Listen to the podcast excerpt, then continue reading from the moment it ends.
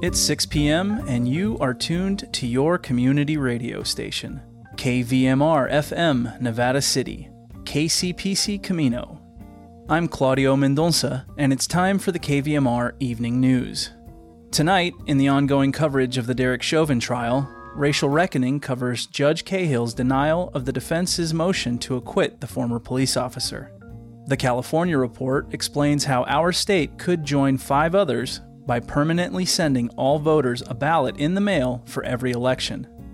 We'll look at regional headlines and local weather before listening to Hospitality House's Needs of the Week and Bravehearts. We close with an essay by Molly Fisk. This is Racial Reckoning, the Arc of Justice. Here's Georgia Fort with today's update. A request to acquit Derek Chauvin was denied Wednesday morning by Judge Cahill. The court's duty at this point is to look at the evidence in a light most favorable to the state. Based on that standard, the motion for judgment of acquittal is denied. Cahill says he expects the trial to wrap up in less than a week, telling jurors they should expect closing arguments on Monday. The decision to not acquit Derek Chauvin comes just 3 days after another unarmed black man was killed by police. Prosecutors charged former Brooklyn Center police officer Kimberly Potter Wednesday with second-degree manslaughter. Jelani Hussein, the director of CARE Minnesota, said it's not enough. What happened to Daunte Wright wasn't an accident. What happened to Daunte Wright was murder. We are tired of this justice system, a system that works for white people and a system that does not work for people of color. The recent shooting of Daunte Wright in combination with the ongoing trial have created a renewed sense of urgency for lawmakers. John Thompson, a friend of Philando Castile and now House Representative, pushed to suspend normal duties until substantial legislation on police accountability is adopted. So I'm asking this whole body to take a bold move and end all budget negotiations until they say Black Lives Matter here in this state. We have bills that haven't been even being heard in the Senate, bills that would change the trajectory of our communities. As protests continue, curfews are being determined city by city and assessed day by day. For the Racial Reckoning Project, I'm Georgia Fort. Racial Reckoning, the Arc of Justice, is produced and supported by Ampers, diverse radio for Minnesota's communities, in partnership with KMLJ Radio and the Minnesota Humanities Center. Online at racialreckoningmn.org.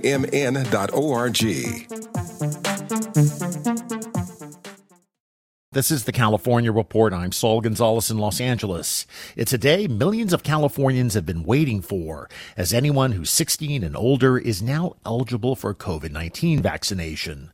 But the news comes as federal officials have called for a pause in the use of the Johnson & Johnson vaccine out of an abundance of caution. That as the FDA and CDC investigate 6 cases of blood clotting in women who had just been vaccinated.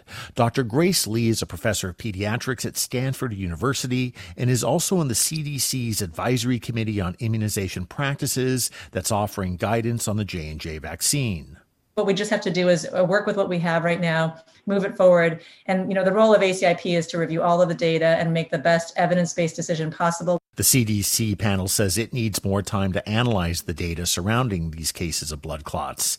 Health officials say because such a small percentage of Californians have gotten the Johnson & Johnson vaccine, the pause in its use shouldn't severely affect vaccination efforts in the state. Restaurants in a dozen California counties have filed class action lawsuits seeking refunds for pandemic-era business permits, licensing fees, and late charges. Here's KQED's Rachel Myrow with more. Restaurants have struggled to stay open or at least partially open amid a series of shutdown orders for more than a year now. But still, the fees from county and state agencies keep coming, adding up to tens of thousands of dollars depending on the establishment. Brian Kabateck, the LA-based plaintiff's attorney, says these restaurants aren't questioning the shutdown orders. All we're saying is that period of time that the restaurant couldn't operate or couldn't completely operate, they should get a portion of their permit fees back. It's just fundamentally fair. Kabateck says he's in talks with a couple of counties, but other county councils, like the one for Santa Clara County, call the suit meritless, arguing health inspections have continued during the pandemic. Also, Santa Clara County has just enacted a fee relief measure. For the California Report, I'm Rachel Myrow. During this pandemic, lots of Americans have been kept afloat financially with the help of stimulus payments from the federal government, like the most recent one for $1,400. Just about every adult with a Social Security number who earns less than $75,000 a year qualifies for the stimulus. But for California's homeless who don't have a fixed address or perhaps no bank account, getting the stimulus money can be a challenge, especially if they didn't file taxes last year. At a homeless encampment in Los Angeles, I met Jose Alvarez, who hasn't received any stimulus payments, although he's eligible.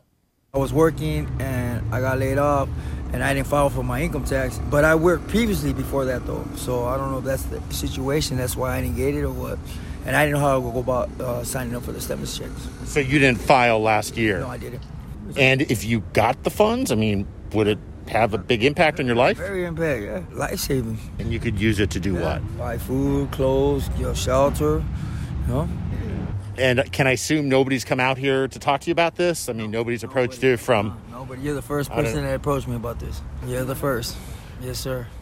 Amber Murphy, who's also homeless, says it's difficult for people living on the streets to get information about stimulus checks and report problems getting them. Most people are not getting their stimulus checks is because we don't have access to internet, electricity. Nobody's offering it to us. I mean, how are you supposed to do that stuff if you don't have access to electricity? So what would be kind of easy for other people to do? It's a real challenge. Yeah, it's a big challenge because, I mean, the library's not even open. Where are we supposed to go and do this stuff? And then if you hook up to somebody's electricity, they call the cops on you, so... Earlier this week, the California Report reached out to the Los Angeles Homeless Services Authority asking what officials are doing, if anything, to help qualified homeless people in L.A. get their payments. As of this morning, we haven't received an answer back. Support for the California Report comes from Stanford Medicine, protecting your health and providing dependable care with safe in-person appointments and video visits. StanfordHealthcare.org/adaptingcare. Water heaters only, specializing in the repair and replacement of water heaters since 1968. Licensed and insured. Open 24 hours a day, every day. Learn more at waterheatersonly.com. And Eric and Wendy Schmidt, whose philanthropy includes Schmidt Ocean Institute, working to advance the frontiers of ocean research, sharing the connection between life on land and life at sea with everyone, everywhere. As Republicans in many states work to enact tighter restrictions on voting, California lawmakers are going in the opposite direction. California could become the sixth state in the country to permanently send all voters a ballot in the mail for every election. Here's KQED politics reporter Guy Marzorati. When lawmakers enacted universal vote by mail for the 2020 election, they said it would let Californians vote at home and avoid catching the coronavirus at the polls.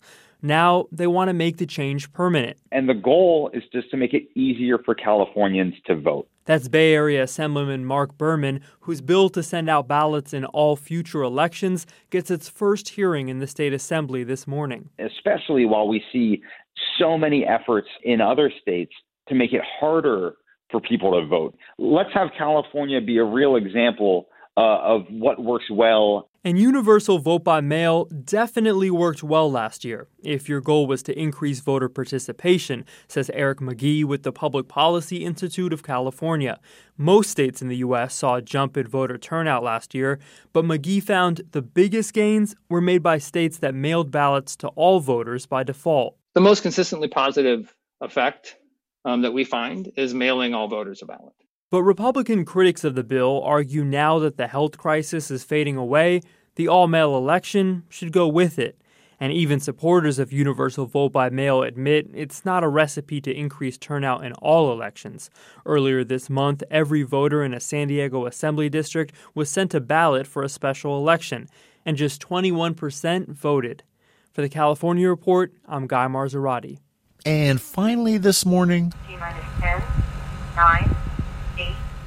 Move over NASA and SpaceX. After years of talking about it, California is going into orbit. The state has announced that in cooperation with research organizations, it will launch 2 satellites in 2023 to monitor pollutants that contribute to climate change. Specifically, the satellites will locate and track sources of carbon dioxide and methane from places like oil fields and dairies. $100 million contributed from philanthropic groups will be used to help launch and maintain maintain the Golden State satellites. Former Governor Jerry Brown has talked about California launching its own satellites going all the way back to the 1970s. And that's the California Report for Thursday, April 15th. We're a production of KQED Public Radio. I'm Saul Gonzalez. Thanks for listening and have a great day. California Senator Scott Wiener's legislation, Senate Bill 519, which decriminalizes the possession and personal use of certain psychedelic drugs, passed the Senate Health Committee yesterday by a vote of 6-1. It will now head to the Senate Appropriations Committee. The following substances are included in SB 519: psilocybin, psilocin, MDMA, LSD, ketamine, DMT, mescaline, excluding peyote, and ibogaine. SB 519 also expunges any criminal records for people convicted of possession of personal use of these substances. This legislation follows similar successful efforts to decriminalize these substances in Washington, D.C., Oakland, and Santa Cruz, as well as the successful 2020 Oregon ballot measures that decriminalized personal use of all scheduled substances and authorized the creation of a state-licensed psilocybin services program over the next 2 years. Studies show that psychedelics show great promise in the treatment of mental health and substance use disorders. Taking a look at local weather, in Nevada City and Grass Valley, tonight, clear, with a low around 44. Tomorrow, sunny, with a high near 74. In Truckee and Lake Tahoe, tonight, increasing clouds, with a low around 28. Tomorrow, cloudy through mid-morning, then gradually clearing, with a high near 55. And for the valley, Woodland and Sacramento, tonight, clear, with a low around 46. Tomorrow will be sunny, with a high near 83.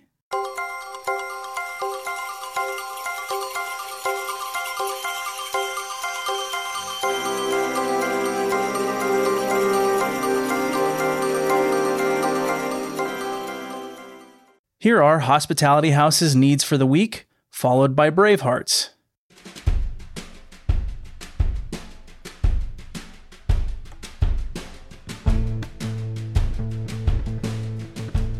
Hi, I'm Christina Abkarian, Marketing and Development Specialist at Hospitality House, and the needs of the shelter for this week are PPE masks and gloves, blankets twin size, new pillows, silverware, bottled water, hand warmers, travel bags and duffel bags, brushes, combs and hair ties, toilet paper, paper towels, men's jeans sizes 30 to 36, women's jeans sizes 2 through 18, men and women's shorts, medium to 3XL, men and women's undershirts, men and women's tank tops, women's underwear sizes small, medium and large, men boxer briefs, sizes medium to 2XL, men pajama pants, women's loungewear, lightweight, women's casual summer dresses, women's and men's sandals sizes 9 to 12, men's tennis shoes sizes 9 to 12, women's tennis shoes sizes 7 through 9, ensure boost drinks for our guests undergoing chemo and radiation treatments. Please drop off urgent items or mail them to Utah's Place, located in Brunswick Basin, past the DMV at 1262 Sutton Way in Grass Valley. For a tax receipt, please ring the doorbell and wait for someone to come outside to assist you. We greatly appreciate the community's help at such times of uncertainty.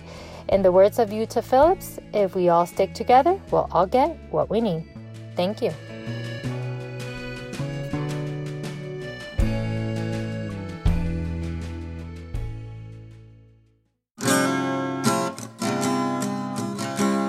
Welcome to this edition of Bravehearts, where we hope to increase your awareness and understanding of what homelessness looks like and some of the many organizations working on solutions to improve the homeless crisis. We are your hosts, William Wallace and Betty Louise, and these are the Bravehearts.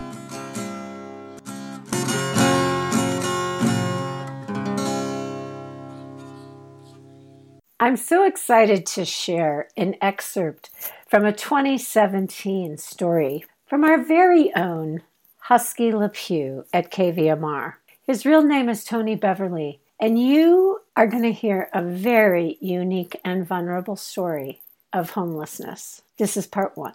Well, I grew up in Nevada since second grade, so gambling was natural.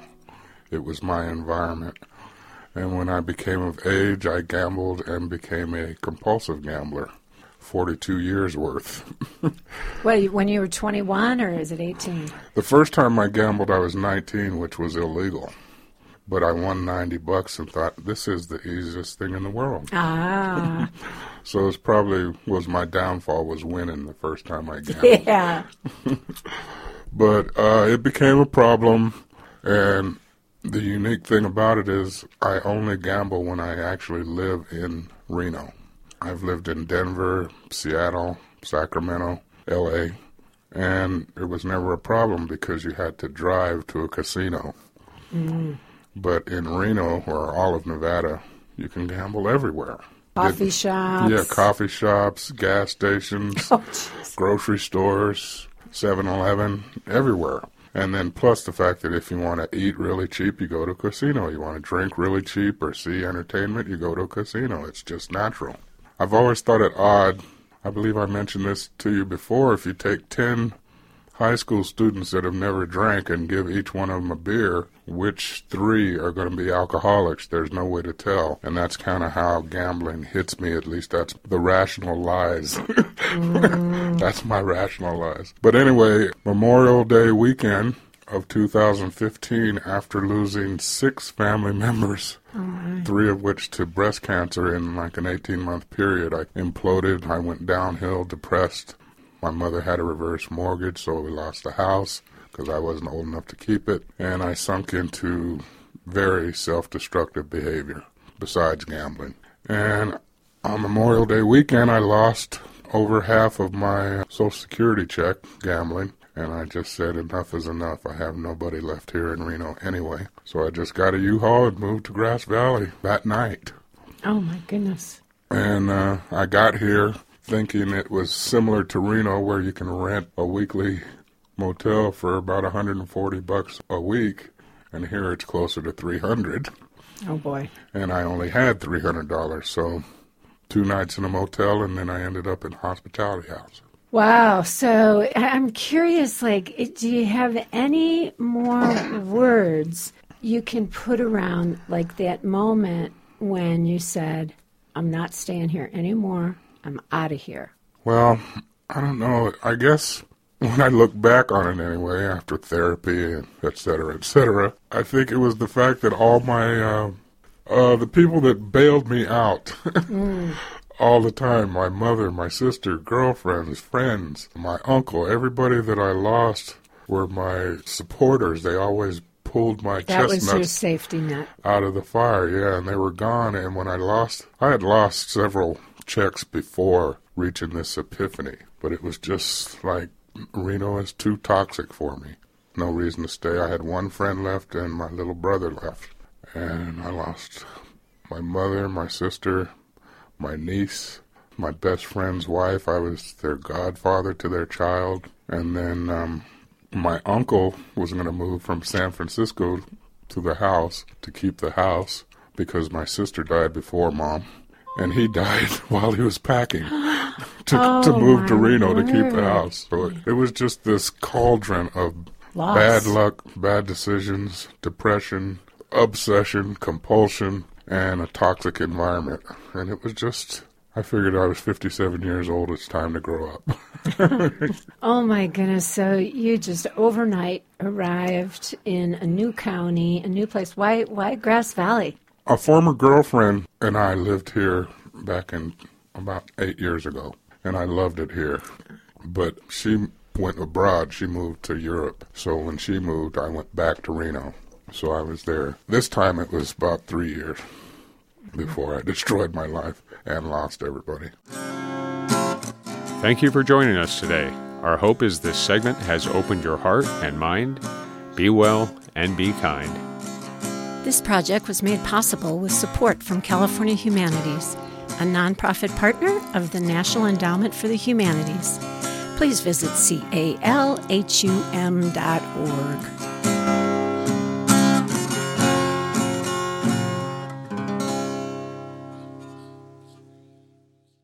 And now, an essay by Molly Fisk.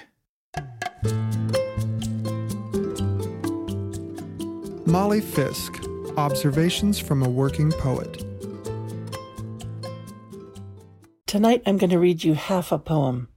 It was written last week by Bob Hickok, a writer I love, referring to Derek Chauvin's trial for the murder of George Floyd, something KVMR is covering, which is why this essay needs to be brief. You can find the whole poem at rattle.com. Meanwhile, one more innocent black man, Daunte Wright, aged 20, father of one, has been killed by a white policewoman during a traffic stop. That she was a woman shifts the narrative only slightly. It's the same damn story. A braid of unknowing I tie before you, by Bob Hickok. 8 minutes, almost 9. I've been seeing a star to the east in the morning.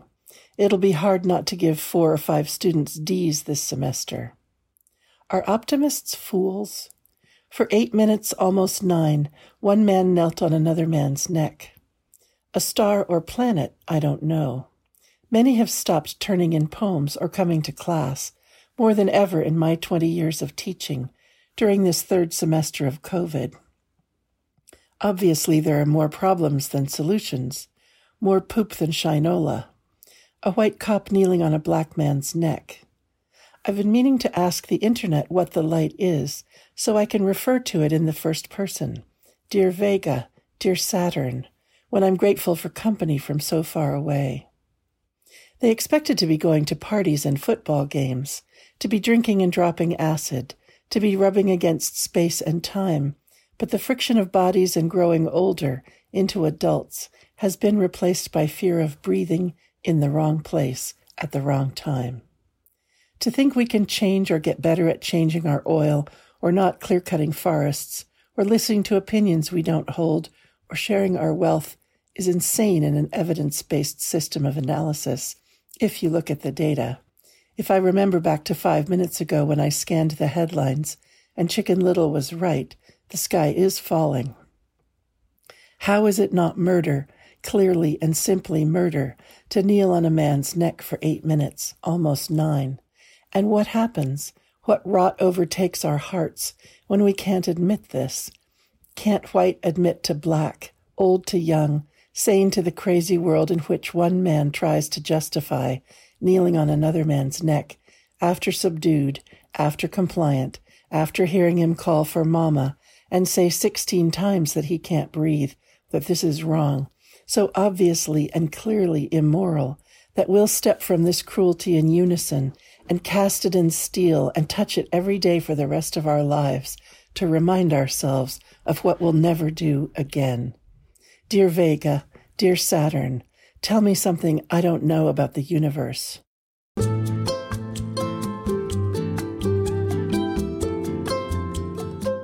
Award-winning poet Molly Fisk writes, coaches, and teaches writing in California's Sierra Nevada foothills. You can reach her at mollyfisk.com. This program is produced at the studios of KVMR-FM, Nevada City, California. Funding is provided by Harmony Books of Downtown Nevada City and KVMR with support from the Corporation for Public Broadcasting.